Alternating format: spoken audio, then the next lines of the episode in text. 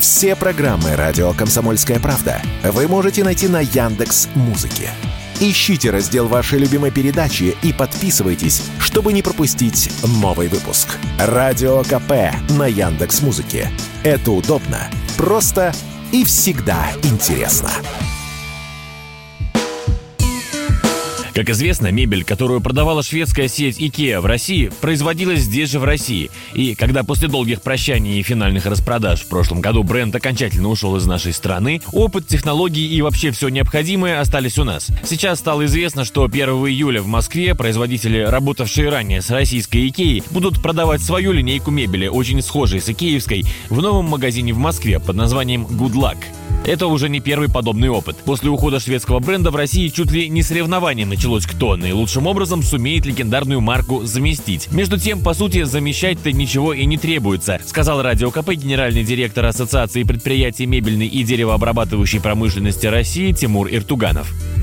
В объемах производства с мебели в России Икея занималась со своими тремя заводами там порядка 5-6%. Большая часть из этого отправлялась на экспорт из России по другим магазинам Икеи по всему миру. Естественно, работали подрядчики в России на Икею, да, был импорт, э, опять же, внутрикорпоративный, продавалось достаточно много, но не более 10%. Вот. Опять же, достаточно небольшой ассортимент, что скорее плюс для такого магазина, и в определенной ценовой нише. И вот в этой нише работало огромное количество российских предприятий. Они как работали до Икеи, они продолжили работать, когда ушла Икея, и по большому счету, если бы вот не в хорошем смысле раскрученность этого шведского бренда, да, то покупатель бы не заметил. Как многие, кстати говоря, и не заметили. При этом далеко не все клоны IKEA одинаково удачно сумели воплотить идею создания магазина недорогой мебели с современным дизайном, добавляет эксперт мы наблюдали на протяжении последних нескольких месяцев несколько попыток таких. На мой взгляд, внимание заслуживает только одна. Это белорусский производитель VMG Group, э, крупный производитель, который работал на Икее. Вот они достаточно грамотно подошли к решению этого вопроса. Там под своим, под новым брендом торговые сети открывают. Долго готовились, искали и подрядчиков, потому что ассортимент должен быть шире, чем у одного производства.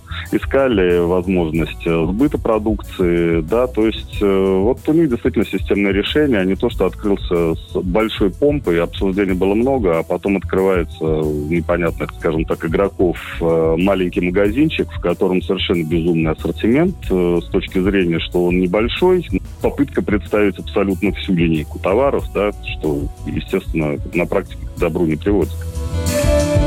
В Москве магазин сети House, о которой говорит эксперт, открылся в апреле. В планах открытия в Казани. Что касается цен в Good Luck, очередном московском клоне IKEA, то они чуть повыше, чем были в ушедшей сети. Так, кресло популярной модели Strandmon в IKEA стоило около 13 тысяч рублей. В Good Luck, похоже, обойдется уже в 15,5. Василий Кондрашов, Радио КП.